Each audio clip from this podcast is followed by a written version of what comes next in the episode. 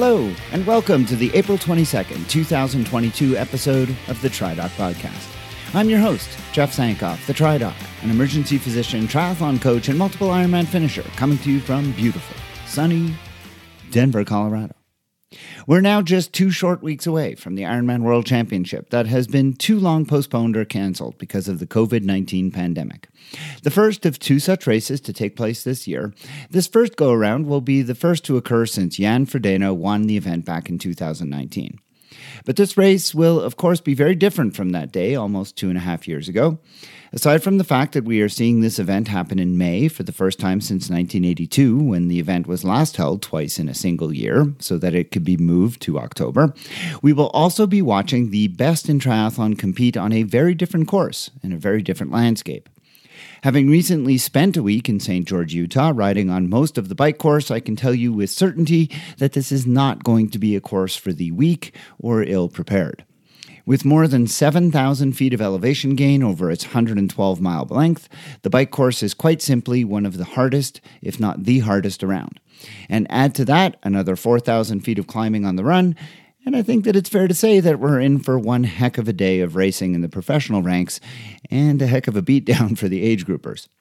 But there is one other way in which this event will be different from 2019. And it is in this way that I want to talk about ever so briefly before getting into this episode of the podcast. And that is the unfortunate absence of three of the biggest stars in the sport. Patrick Lange announced a while ago that he will not be there after sustaining a broken bone in a bike crash during training. Then, a couple of weeks ago, we learned that reigning 70.3 world champion Lucy Charles Barclay will be absent because of a stress fracture in her hip, and most recently, Frodeno himself, the reigning men's champion, also announced that he too would not be there because of a partial tear in his Achilles tendon. These absences are really unfortunate, but among professional triathletes, we as fans know that injury is to be expected, and every year we are always hearing about how someone has been affected by some kind of traumatic or overuse injury that forces them out for a period of time. In cases such as Lange's, there is really nothing to be done for it. The circumstances that led to his crash are simply part of training, and we can be thankful that, like Skye Moench and others before them, he will heal and return to race soon. For Frodeno, his injury is clearly a matter of the wear and tear on an, as much as we don't want to admit it, slowly aging body. The certainty that he will be back and able to race at the same level by October is less than it is for Lange, but it's by no means impossible. For Lucy Charles Barclay, though, I'm really most disappointed. Not just because I'm a fan and will sorely miss her in the race, but because I firmly believe that her injury was pretty much entirely avoidable. And more than that, I believe that she is not being well informed as to what led her to this place so that she can ensure that it does not happen again. If you've listened to this podcast for long enough, then you have heard me discuss the female athlete triad and the relative energy deficiency syndrome on numerous occasions. The female athlete triad specifically is a significant burden for women in high impact sports and other activities such as dance, where body weight is often a major concern. When women in these pursuits are encouraged or self motivated to lose too much weight to the point that their menstrual cycles become disrupted, there are important hormonal effects that result in the loss of calcium from bones, weakening those structures, and eventually, stress fractures often occur. I am, of course, not privy to Lucy Charles Barclay's menstrual history, but I am more than able to see that over the past couple of years, this woman has shown some significant changes in her body habitus and composition to the point that as a health professional, I feel pretty confident in hypothesizing that this is exactly what played out for her. Stress fractures in the hip are not a normal occurrence, and in the absence of the female athlete triad, it would be pretty hard to imagine how it could have come about. Unfortunately, Lucy herself recently posted a YouTube video seen by far more people than are going to hear this podcast, in which she blamed pretty much everything and anything other than her own nutrition and the people responsible for protecting her health for what happened. She talks about how she took too long of a break from her regular training and ate poorly, suggesting that she actually had too many calories as opposed to too few. She says that she strayed from her usual intake of dietary supplements, none of which, I should point out, have any role in preventing stress fractures, and all of which are unnecessary if she would just eat like a more normal human being. Worst of all, the whole affair was sponsored by her main supporter, Red Bull, who got called out numerous times and who I would imagine is not terribly invested in the best nutritional practices for women in high impact endurance sport. Now, I have nothing against Red Bull. I will drink some of that stuff on course at times myself, but I'm not going to use them to help me sort out my nutrition strategy in my day to day life. All of this is to say, I'm really sad and disheartened that we won't be seeing these professionals in St. George, and that given this opportunity to inform and educate a large and likely predominantly young and female audience, Lucy Charles Barclay has squandered the opportunity and instead come up with some very bizarre explanations for why she is missing this event instead of landing on the most plausible answer because likely she doesn't want to admit it. I sincerely hope that someone in her circle will be able to break through that nonsense and talk some sense into her because I would dearly like to see her back in this sport for a long time to come. If not, I'm afraid you can be sure that this is just the beginning of a drawn out string of injuries that will be blamed on all manner of things aside from the simple truth, and that is she just needs to eat more. On the show today, COVID might be receding into the rearview mirror for many of us in terms of a major concern for illness and death, but the disease itself has not disappeared, as the newly surging BA2 variant of Omicron is demonstrating around the world. Worse, while acute infection seems to finally portend no more than a nasty cold for most people, we are now learning that once the infection clears, symptoms can persist for a long time afterward. And this long COVID, as it has come to be known, can be debilitating and very, very long lasting. A recent study by some researchers at Penn evaluated the evidence on what is known about long COVID and its impact on athletes specifically. And folks, it's not pretty. I'm going to look at their findings and what this means for triathletes, and that's coming up very shortly.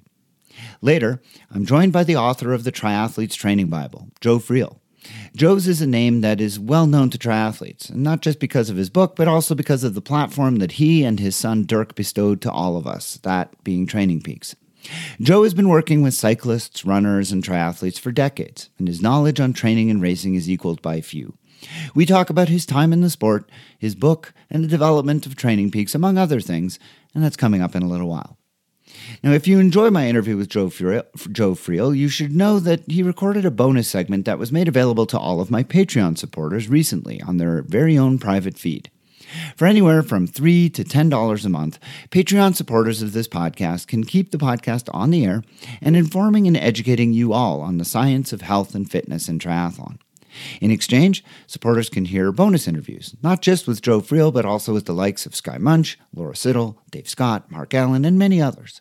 And now, while supplies last, subscribers at the $10 a month level also get a BOCO TriDoc podcast running hat. So visit my Patreon site today and become a supporter so that you too can get access and this awesome thank you gift. The URL for more information and where you can sign up is patreon.com forward slash TriDoc podcast. And thanks so much in advance just for considering.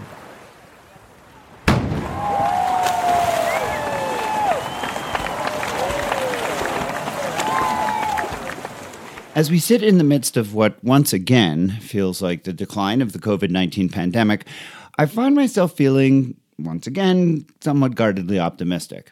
The Omicron variant swept through much of the population and displaced the more dangerous variants from the scene, leaving behind a degree of herd immunity enhanced by vaccination. And while we are seeing increased case rates in Europe from an even more infectious version of Omicron that is also affecting areas of the United States and other places where triathlon is getting going, fortunately, to date, this hasn't been associated with increased rates of hospitalization or death. Still, this does mean that another wave of infection could break out anywhere that there are still large numbers of people who have yet to be infected and remain unvaccinated. So we don't know if there's going to be a significant burden of mortality that comes. But we do know that even if COVID doesn't come around with a large number of hospitalizations and death, that it still brings a fair amount of morbidity. Since this virus first appeared, the learning curve for me and my colleagues in the medical community has really been steep. And today, two and a half years on, there's still far more that we don't know about this wily adversary than we do.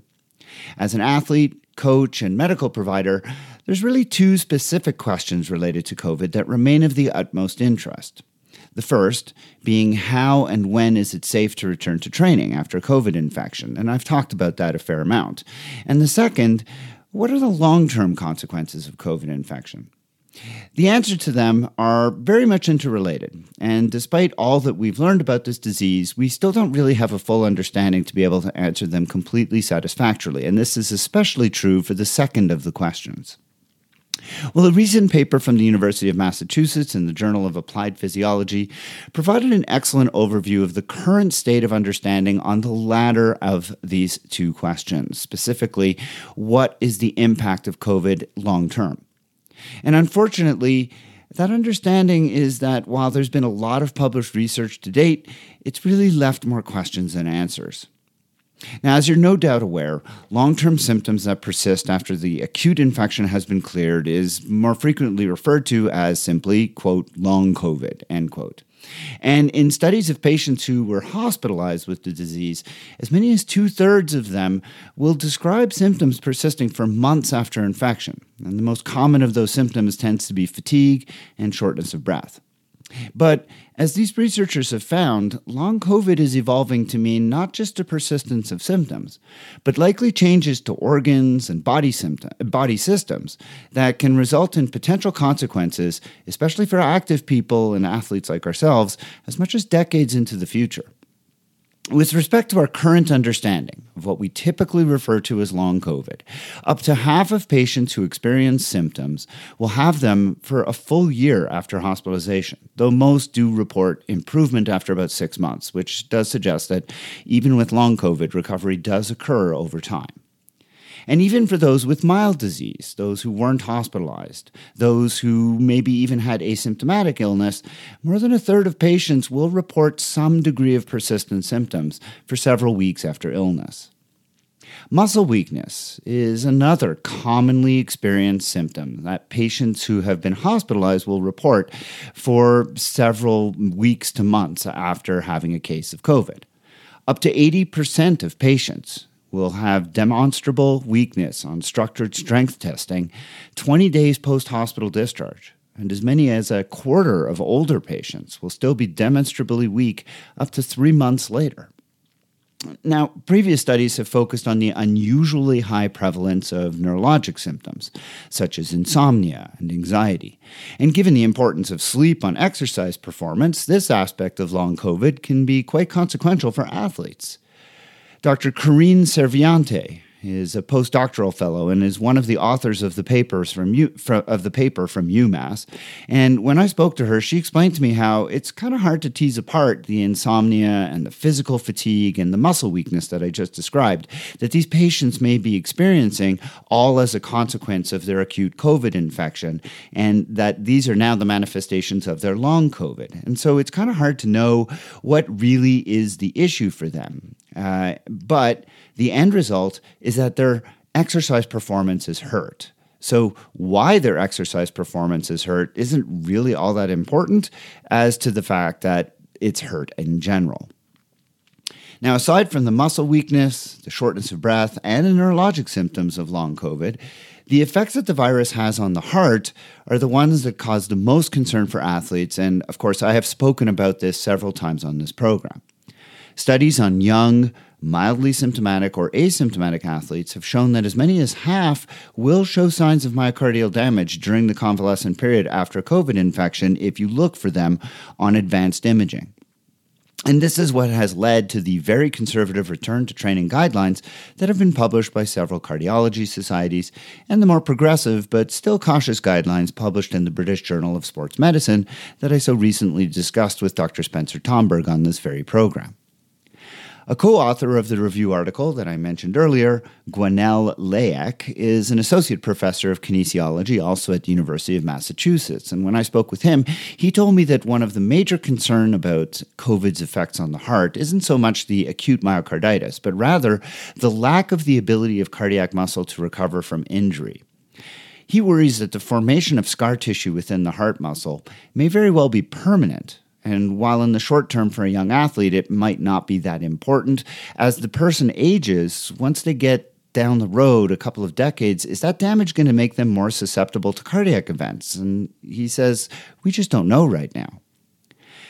The paper also cited a growing body of evidence that suggests COVID also has important and long lasting effects on the blood vessels, making them stiffer and less responsive to endogenous substances that would normally make them relax.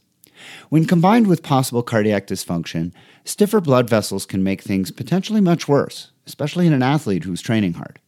If a young athlete is demonstrating signs of cardiac strain and vascular effects right now, how might that play out over the years as they age? Are they going to become more susceptible to serious cardiovascular ailments or potentially be at risk for sudden cardiac death when training or racing hard? We just don't know. While long term cardiac issues are very concerning, but as yet remain completely undefined, one thing that is well understood is the impact on overall exercise performance of COVID infection. In patients who have been hospitalized with COVID, peak cycling power was half that of controls at the time of discharge and only rose to 90% of age predicted normal levels three months later. Values for VO2 max were similarly affected. And one of the authors from the paper concedes that in this area, there is no available data for people who had only mild disease and didn't require hospitalization. But they told me that this is not a mild disease the way we're thinking about it. COVID is not a cold. Even in those who are not hospitalized, it takes quite a while to recover and get back to their pre uh, COVID abilities, simply because while a cold just affects our upper respiratory tract, COVID is having effects throughout the body and in ways we don't yet understand. The lower exercise tolerance after COVID infection is thought to be related to altered handling of oxygen at the cellular level, and the time for recovery and degree for reversion to normal is still not known, demonstrating again how COVID has impacts far beyond the respiratory system, uh, respiratory system in the nose and in the lungs. So all of this reinforces the need once again to prevent COVID infection in the first place. Now, it's true, the waning numbers of infection obviously help with this, but there remains a large number of people who still have not yet been infected, which is mind boggling, right? When you think about the hundreds of millions of people who have been infected with COVID to date, there are still billions more who remain essentially firewood for a fire if one breaks out.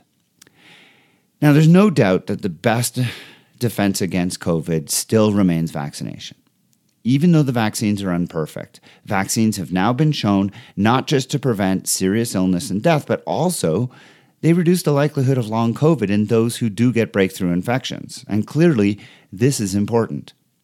Two separate studies have shown this very nicely, one from the United Kingdom and one from Israel, both of which supported the notion that vaccination decreases the incidence of long COVID by more than half in those who still become infected.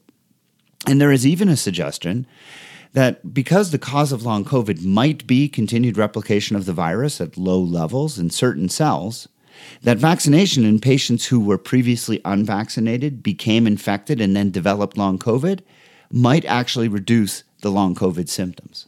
In other words, if a patient was unvaccinated, got COVID, then developed long COVID, you could potentially give them a vaccine and reduce their long COVID symptoms. This is clearly an area for future research, and this remains to be determined if that's actually going to be an effective kind of treatment, but it's out there. Now, however, this pandemic proceeds from this point forward, there's no question athletes need to remain vigilant and very respectful of a virus that retains the ability to do so much more than just cause a transient upper respiratory tract infection. While we can hope that the current trend will continue and the days of large waves of infection are truly behind us, even in that scenario, COVID's not going anywhere. It's here to stay in some form or another. And should you become infected, being aware of the potential for long term symptoms can prepare you for that eventuality. Be ready to modify your approach to training and to know what to expect for recovery. What remains to be seen, and what we're only going to learn over many, many years to come, is whether or not the term long COVID becomes something much more ominous, something that relates to possible adverse events decades down the road, long after infection and could potentially have repercussions for a very long time to come. Do you have a question for me to consider answering on the podcast? Well, I hope that you'll email it to me at tri underscore doc at icloud.com. Alternatively, please consider joining the TriDoc Podcast Facebook group. You can apply to be accepted into this private group just by searching for the group on Facebook. Answer these simple questions, and I will admit you so that you can submit topics for conversation amongst the uh, amongst the other members of the group, and I will see them all and certainly consider them for inclusion on the podcast. If you are a regular listener of this podcast, then you know that the TriDoc is well versed in the science of endurance sport. If you are looking for a coach who will bring that kind of insight to coaching, someone who brings more than 20 years of experience in racing and the knowledge that comes with years of coaching and both USAT and Ironman U coaching certifications, then maybe the TriDoc is someone you should consider for your coach to help you take your training and racing to the next level. As a member of the staff at Life Sport Coaching, Jeff Sankoff can get you access to team workouts and camps, as well as discounts on clothing, nutrition products, and even bikes. So if you are thinking about a triathlon coach to help you achieve your performance goals, visit tridoccoaching.com or lifesportcoaching.com to see how the TriDoc can help you get to where you want to be in triathlon. Those websites again, tridoccoaching.com or lifesportcoaching.com.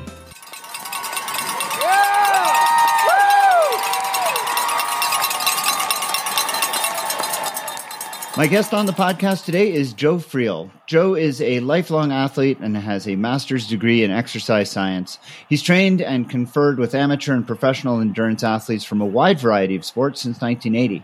And based on this experience, he co founded Training Peaks in 1999 with his son Dirk Friel and friend Gear Fisher.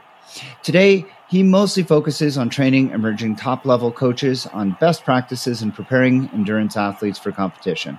This regularly takes him to coaching seminars around the world. He also consults with corporations in the sports and fitness industry and with national uh, Olympic governing bodies worldwide.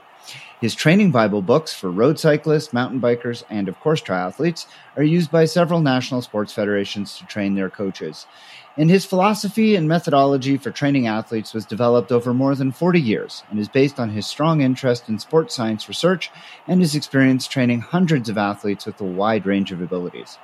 His views on matters related to training for endurance sport are widely sought and have been featured in numerous publications, and today will be featured here.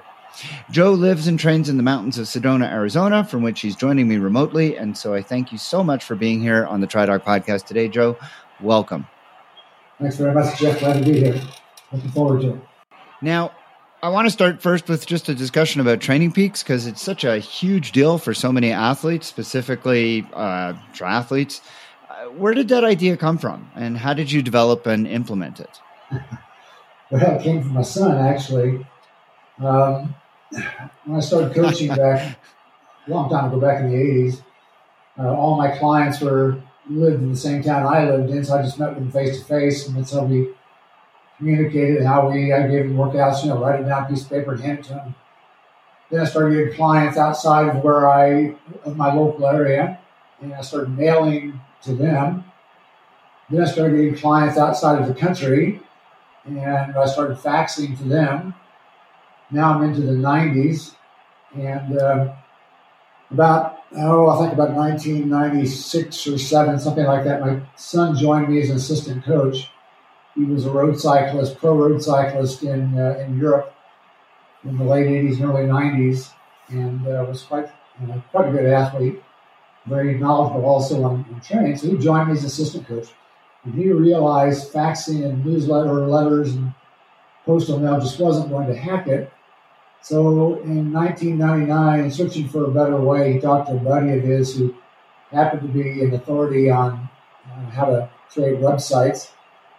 And uh, this guy just basically put on the web the stuff I was faxing to people, which was a calendar with stuff you could write in about what the workouts were going to be, and the athlete could then write in what they did.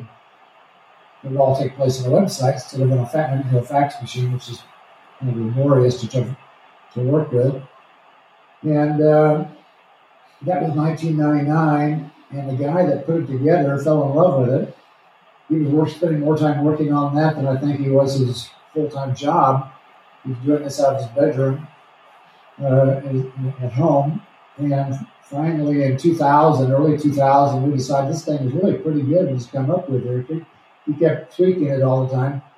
So we decided to take it live and make it open to uh, anybody that wanted to use it, coaches or athletes or anybody else, instead of just just my coaches. yeah, that's how it all got started. And it's now we've got, I think Training Peaks now has something like 80 uh, full time employees working there. Uh, we've got athletes and coaches around the world, and I've forgotten the numbers in the, in the tens of thousands that use it. Um, it's become rather overwhelming compared to the way how it started out, just as a, a tool for my coaches to use in our coaching business. So it's, it's been doing great. Yeah, it's quite a success story, and I, I like you said, I, I can't even imagine doing anything without. I mean, it, it really. You kind of wonder: Did Training Peaks make online coaching, or did online coaching lead to Training Peaks? Because uh, I can't imagine one without the other. They really go together, and it's it's facilitated this ability for athletes and coaches to connect where previously it, it could only be done in person or uh, in a way that was really cumbersome, like you said, with faxes. I mean, most most of my younger listeners won't even know what a fax machine is, just to, to let you know how quickly things have have proceeded. Yeah. Um, now, because Training Peaks is used so ubiquitously, uh, there are still things in there that I think a lot of athletes, I know when I talk to my athletes, they don't necessarily know all of the little bells and whistles that come with it. So let's just briefly talk about three of the numbers that Training Peaks calculates and and and de- and shows to athletes because I think it's useful to hear it from the person who probably helped develop these numbers. It didn't come up with them yourself. Uh, let's start with TSS, the training stress score. So, just a, a nuts and bolts, just real gen- basic version. What is TSS for an athlete who comes across it the first time? The letters stand for training stress score. Basically, it's a way of, of uh, combining the duration of the workout and the intensity of the workout into one number. In the past, we've always had to talk about those two things separately. I did a, I did a you know, three-hour bike ride, and it was moderately hard. That was how we kind of described it. Now we can we have a number that kind of tells us exactly what the duration com- combined with intensity, what the stress was, what your body experienced. In a nutshell. And then the other the other numbers uh, that are that are related to that are the CTL and the ATL, so the acute training load and the chronic uh, training load. Yeah, um, chronic training load is is a proxy for your fitness. Basically, what we have to assume is that as you train more, you get you become more fit. That that's the common uh, theory behind CTL. So the more you train, in other words, the more CTSS you have, the more fit you become. And so CTL is a reflection of, of 42 days rolling average of your CTL. So, for example, a pro triathlete is probably doing somewhere around average 150 TSS per day, which is a pretty big number. Some are doing more than that, some are doing less. Uh, but that's a fairly common number, it's 150 TSS per day. Whereas a, novice uh, may be doing have a CTL number, which is more around 30 to 40 or maybe 50 at the most for a novice triathlete. So that number simply reflects how fit the athlete is. The higher that CTL number is, in other words, the higher your rolling average of your TSS is, the more are. That, that's the theory behind the concept. ATL is, is, is, the, is the same concept, only it's a reflection of what your fatigue level is how tired you are. And it rolls on a seven day average. Instead of 42 day average, it, it default is seven day average. And you can change those if you decide those aren't the right numbers for you. You want something higher or lower than 42 or higher or lower than seven, you can change them within the uh, um, the app.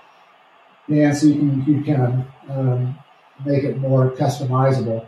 But basically, that's a seven day rolling average of your CTL and, and we know that as that ramps up very quickly, you're becoming very tired.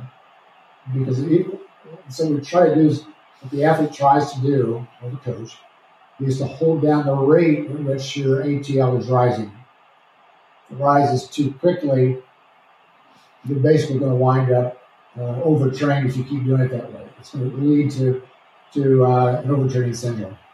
if you do it long enough. So it just gives you some Right. reflection on how you're doing as far as fatigue is concerned. Right. And I, I personally love those numbers. I find the, the performance management chart or PMC is one of the most useful charts that is available in the app as a coach and as a as an athlete. I refer to it frequently. Uh, and I, I I'm very fond of uh, the Training Peaks app on the phone because uh, if you go to your home screen, right there in front of you is your CTL, ATL, and uh, sorry, your um, yeah, your CTL, your ATL, and uh, what is the other number? That's those are the two numbers that I pay attention to. Those- I'm going to call it up right now to look at what the other number is because Yes. it's Yes, uh, oh your form. Yeah, it's your form. That's right. It's your trust, your, your which basically shows what level of preparedness you are. It's the opposite of your ATL, um, and uh, I, I find them incredibly useful as the season goes on to watch uh, your performance chart. It's very rewarding to see that, and so having a good understanding of that for an athlete, I think, is is incredibly helpful. So just to summarize again, TSS is a way of combining the uh, intensity and duration of an of a, an effort of a workout. The CTL shows your rolling average of uh, fitness as you uh, have day to day workouts of TSS, and then the ATL shows the ramp or the the amount of acute training load that comes from how hard your workouts have been in the last seven days. Um, now, are there other features that you think athletes don't use enough in training peaks that, that you think are sort of like little hidden gems that, that athletes should know about? Yeah, the one, by the way, I should mention Andy Coggan is the, the brains behind everything we've just talked about. That's, that was by no means stuff I came up with. That was all stuff he came up with. And uh, if you ever want to read right. about this stuff in more detail, if you really are, you know, you want to read a big, thick book about how to do all this stuff, he's got a book called uh, Training with Power. Or, no, that's not right. Uh, yeah, Training with Power. And uh, that takes you through all the details Yeah. of how to do all this stuff. But there, there is one that I came up with, uh, which I think is very valuable. One of the things I, I noticed when I was coaching athletes, this goes way back to the early 2000s, 20 years ago. I noticed when I was coaching athletes, I was always looking at their heart rate versus their power on the same chart. So, what was happening to these two things? And it began to dawn on me sometime in the mid to early 2000s that uh, there was a relationship between these two. And uh, when one would rise, the other would rise, which makes sense. If you're, if you're increasing your power output, you're, you're working harder, and therefore your heart rate rises. However, what I discovered also, I'm looking at more, in more detail, was that it, for all athletes, it didn't rise at the same rate. So for some athletes, it rose at a very, both things rose at a very fast rate. For other athletes, as their power went up, the heart rate went up much more slowly. So that began to intrigue me, and I played with numbers there and realized that if I took the the, the average power output for a workout, let's say, for an athlete, and took the average heart rate for that very, very same workout, divided power by heart rate, I came up with a, with a number which showed me um, basically how aerobically fit they were. Because when we talk about um, combining uh, output, which is what power is, power is your output, heart rate is your input. How much effort you're putting into is reflected in your heart rate. So if we have output and input, and we divide output by input, we get something called efficiency. So if you happen to have a business where you're trying to make widgets, you'd be very interested in knowing how much output you get, how many widgets do you produce, and what's your cost of production. That's the same idea. And you'd find that out by dividing output by the input, and that would tell you your efficiency, how efficiently your company is operating. Well, it's the same thing with the human body. You take the power output, divide that by your heart rate for the very same workout, we get something which I began to call the efficiency factor. And that's a reflection on how you're doing as far as your aerobic fitness. Now, this only works for uh, workouts that are done aerobically. In other words, you do extremely high intensity workouts, what we typically call anaerobic workouts. It's not going to work there. It only works for aerobic workouts, but it reflects what's going on as far as your aerobic fitness. And right now, one of the major um, tr- training uh, concepts right now in endurance sports is something called the 80 20 or polarization aspect of the way of training.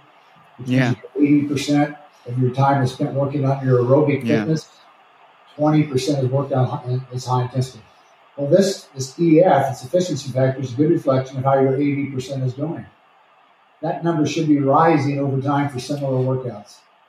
So that, that's, that's one more I would throw in. That doesn't get much attention, but I think it's a great tool. Okay, so I'll give you. Let's let's look. Let's use a real life example. I, I did a uh, one and a half hour bike workout today, Okay. and uh, I'm looking at the graph right now. And it was one of these workouts where it was it was aerobic the whole way. Uh, there's a basically a gradual rise in uh, the amount of power being put it put out from starting at 150 watts and then topping out at 205 watts. So really very zone two for me. And Okay. then uh, it's sort of zone three by the end, but uh, or no upper limit of zone two. uh, Sorry, no zone two, very much zone two. Anyways, so my EF for that was 1.65. Right. So how how does how does one interpret that EF? By itself, it means nothing. You have to compare it with a similar workout, especially Okay. over time. So if you went back, let's say you went back Okay, three months and found a very similar workout, look to see what the EF was for that workout. In other words, you, you had a, very similar power output, for example.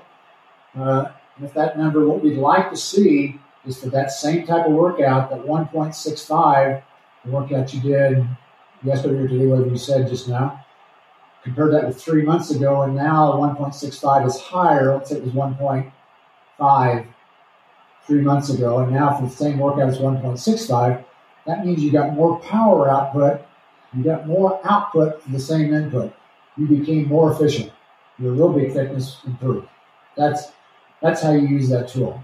got it, got to be similar workouts. They aren't got it. similar So you want the EF to get higher over time. yeah, got it. So you want the EF, you want the EF to get higher over time for similar workouts. It suggests uh, more fitness. That's great. Okay, well there, there you go. Now I I have learned something very valuable uh, already in this conversation. It's a good. Um, excellent.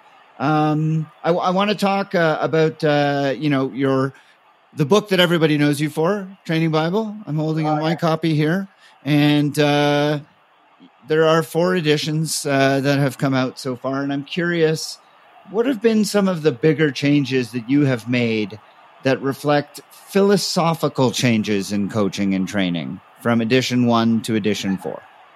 Okay. Uh, you just happened to hit on one of my uh, tender spots, which is philosophy of training.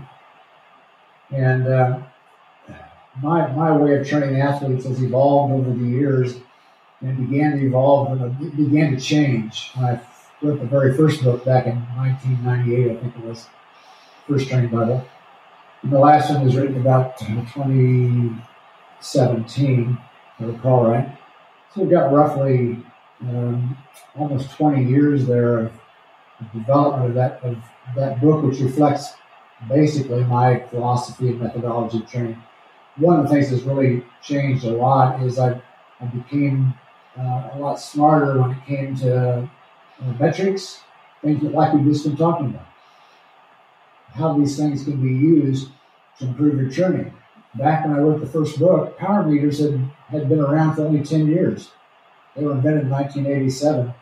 And so when I wrote the book, I, I don't recall exactly how much was in there in the first edition, but there was probably like one page on how to use a power meter because the things had just come out and there really wasn't much information available. I just got mine just a couple years before that. And I didn't know anybody else in the entire world who had one besides me and Greg LeMond. That was about it. Um, so I didn't, didn't write much about it, but just a very brief little piece. And then as things began to develop by the early 2000s and the stuff we just talked about began, began to develop, I, I became much more knowledgeable on how to use data to improve one's training. And so my, my philosophy of training began to evolve because of that. My philosophy of training is something very, very simple. It's that which is measured improves. So if I need to figure out, if I want, you to be, if I'm going to coach you, Jeff, uh, you tell me your goal is to podium at national championship. What I'm going to try to do is figure out how come you can't do that right now. Why do you need me to do this for you? Why can't you simply go out and do the race and, and podium? Well, that leads me trying to figure out what your weaknesses are. And so now, if I figure out what your weaknesses are, especially your event-specific weaknesses. So if it's, let's say, if it's Olympic distance racing, what are your Olympic distance weaknesses? Now, I call those limiters, the things that are holding you back from being successful. And this starts getting into a whole realm here of all these concepts, this idea of measuring things. But the idea is if I can if I can figure out what is holding you back and measure those things on a, on a, on a regular basis, like weekly, almost daily, in fact, then I can begin to make improvements in those things and you're going to achieve your goal. Because these are what's holding you back. So that became the way, by the time I got to the last edition, the fourth edition you mentioned, that had become the way I was coaching athletes. Was to look for what their limiters are, measure those limiters, monitor them on a, on a regular basis, as in weekly, daily, talk about them with the athlete all the time. How are we doing relative to these, whatever these things may be, efficiency factor, for example, or your CTL, whatever it may be, what we're trying to figure out, What are these weaknesses are, we keep monitoring and talking about them, and invariably they improve. And as they improve, the athlete becomes closer and closer to achieving their goal. So that's the philosophy of my coaching and development as I was writing the book, primarily because things like power meters and heart rate monitors were becoming much uh, better for, uh, for, for use in coaching athletes. Yeah, I really like that, uh, and it actually leads me to my next question, which is you know, triathlon has always been such a tech heavy sport, at least as long as I've been in it. And you've mentioned power meters and heart rate monitors. And I, am just curious, as the technology, you know, we see more and more technology all the time. How much, besides power meters, which have had a, really an outsized impact, I think, on cycling, how much has technology really impacted training and racing performance uh, just by itself? Significantly. Um, there's been a lot of things that have gone on um, because of the data that's not available. But we're, we're at a point right now which we're becoming overwhelmed with data. Uh, you've got wearables, you've got a Garmin, you've got a Whoop, you've got a HRV, you've got all the stuff that's being being used to give you data on how you are coming along as not only an athlete, but even as a as a person. How much sleep are you getting, for example? Uh, how many calories are you burning per day? The whole we're just we're overwhelmed now with data. Twenty years ago, it wasn't that way. We had to pick, we, there were just a few things we could look at. Now it's like endless. If you do it, if you went out and did a, a two-hour bike ride, and I got your data, I could spend two hours just analyzing all the data that went into your two-hour ride. It's not. It's obviously not feasible. We can't be totally overwhelmed with all this data because it's just not going to be able to do anything for us. So the issue becomes, what is it that I need to know about? what is important, which takes me back to the philosophy thing of Waldorf Mill, which is what are your weaknesses and your limiters, determine those, and then watch those things. Don't watch everything, just watch the limiters. Work on improving those. So I try to get at, I mean, one of the things I try to find out if I'm, if I'm going to work with an athlete, one of the things I want to find out is how obsessed are they with data? There's a limit. It's okay to be interested in data. That's fine. I have no problem with that at all the people who are obsessed with data, um, that, that's a problem. So even though people probably think of me be, as being obsessed with data, I'm really not. Um, I still believe the most important thing is the athlete and how they felt. What, are their, what was their perception of the workout or the race? That, that's the most important thing. Everything else is secondary. If, you, if your battery dies during the workout, it should not mean anything at all to your performance you should still be able to perform just as nicely, just as well. So, um, so I try to find out, you know, how the athlete is doing in terms of how they perceive data. If you're spending too much time looking at data, I'm going to then start having some changes made in their training. One of the things I'll do is I'll put a piece of tape over their handlebar computer and over the wristwatch when they do a workout. Yeah. uh, and have them do the workout without knowing any data whatsoever. And then when they get back, yeah. let's it's supposed to be intervals. When they get back, now we can we take the we upload the data and we compare how they felt with what they actually did. That then becomes a great way of seeing how the athlete is perceiving uh, their effort, their intensity. Um, and so I'm trying to figure out, I'm trying to get the athlete to, to move away from being obsessed with data and get to what's important and look at only at those things. First of all, we got to get to the point where they realize that they can do this without the data if they have to. If the power meter dies, they can still race or do the working. Um, so that that's kind of where I've evolved to in this whole idea of how to use data. Yeah, and I'm curious. You know, when it comes to data, you know, you have to be able to process that data. You have to be able to analyze it and read it. Uh, as a coach, I have started to try and understand how to use WKO. And I'm curious, you know, WKO seems to be somehow involved with training. I know it's separate from Training Peaks, but it's not, but it does integrate with Training Peaks. Uh, what's your thoughts on WKO? I mean, uh, you know, I, I am a coach who's fairly early in my coaching career.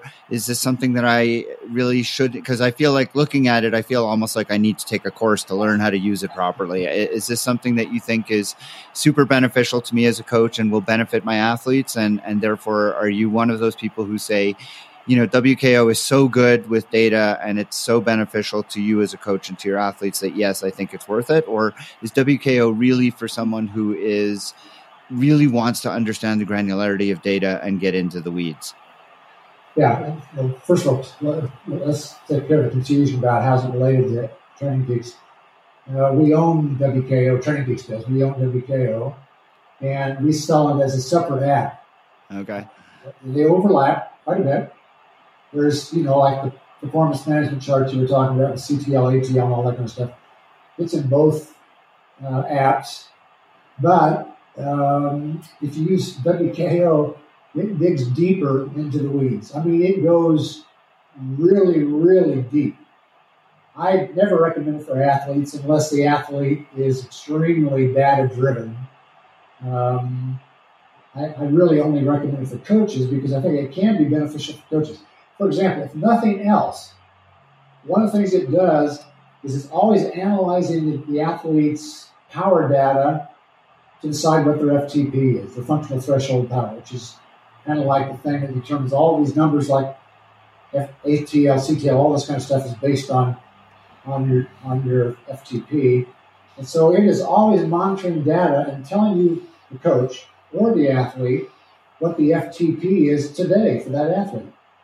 So it's always doing that for you. You hmm. don't have to yeah. worry about do I know what this athlete's FTP is because the data is always being analyzed by WKO and telling you what it is right now today. So it changes on a, on a daily basis.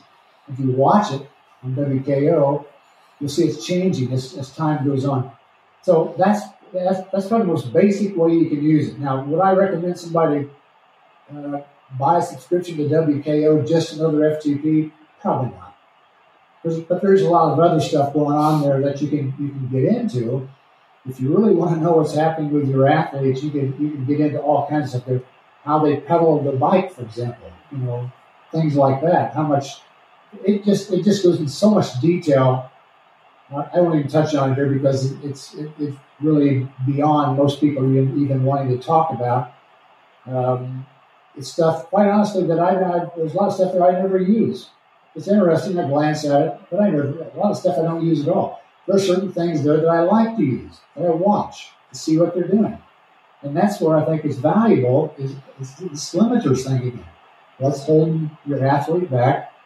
WKO's, you know, Training Peaks will give you information about that, but WKO will take it to a deep, different level, a much deeper level of, of data information about that limiter. So, so I'm not trying to sell WKO, but I, I would recommend most for coaches.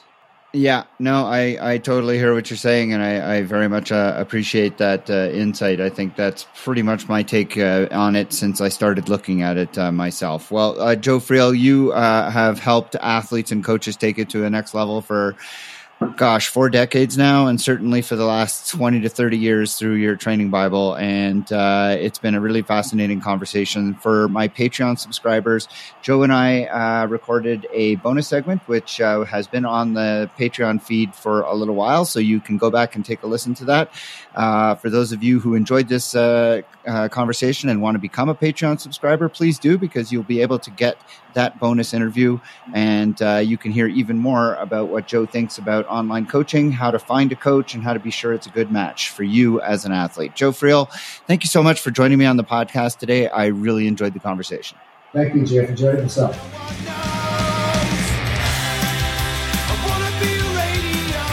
And that's it for another episode. The TriDoc podcast is produced and edited by me, Jeff Sankoff, along with my indomitable intern, Maddie Pesh. You can find the show notes for everything discussed on the show today, as well as archives of previous episodes at tridocpodcast.com. Do you have questions about any of the issues discussed on this episode, or do you have a question that you'd like for me to consider answering on a future episode? Well, you can send me an email at tri underscore doc at icloud.com. You can also join the TriDoc Podcast Facebook group. That is a private group on Facebook. Please do so, and I will admit you after answering a couple of very easy questions. You can submit questions there and also participate in discussions with other listeners. If you're interested in coaching services, please visit try.coaching.com or lifesportcoaching.com, where you can find a lot of information about me and the services that I provide. You can also follow me on the TriDoc Podcast Facebook page, TriDoc Coaching on Instagram, and the TriDoc Coaching YouTube channel, where you can often find videos of the different interviews that are on the podcast. If you enjoyed this podcast, I hope that you'll consider leaving me a rating and a review, as well as subscribe to the show wherever you download it. And of course, there's always the option of becoming a supporter of the podcast at patreon.com forward slash TriDoc podcast to get access to all kinds of bonus content and at the $10 a month level, getting a TriDoc podcast BOCO running. The music heard at the beginning, at the end of the show, at beginning and the end of the show is Radio by MP Hours. It's used with permission. This song and many others like it can be found at ReverbNation.com, where I hope that you'll visit and give small independent bands a chance. The TriDoc podcast will be back again soon with another medical question for me to answer and another interview with someone in the world of multisport. Until then, remember 1121, train hard, train healthy.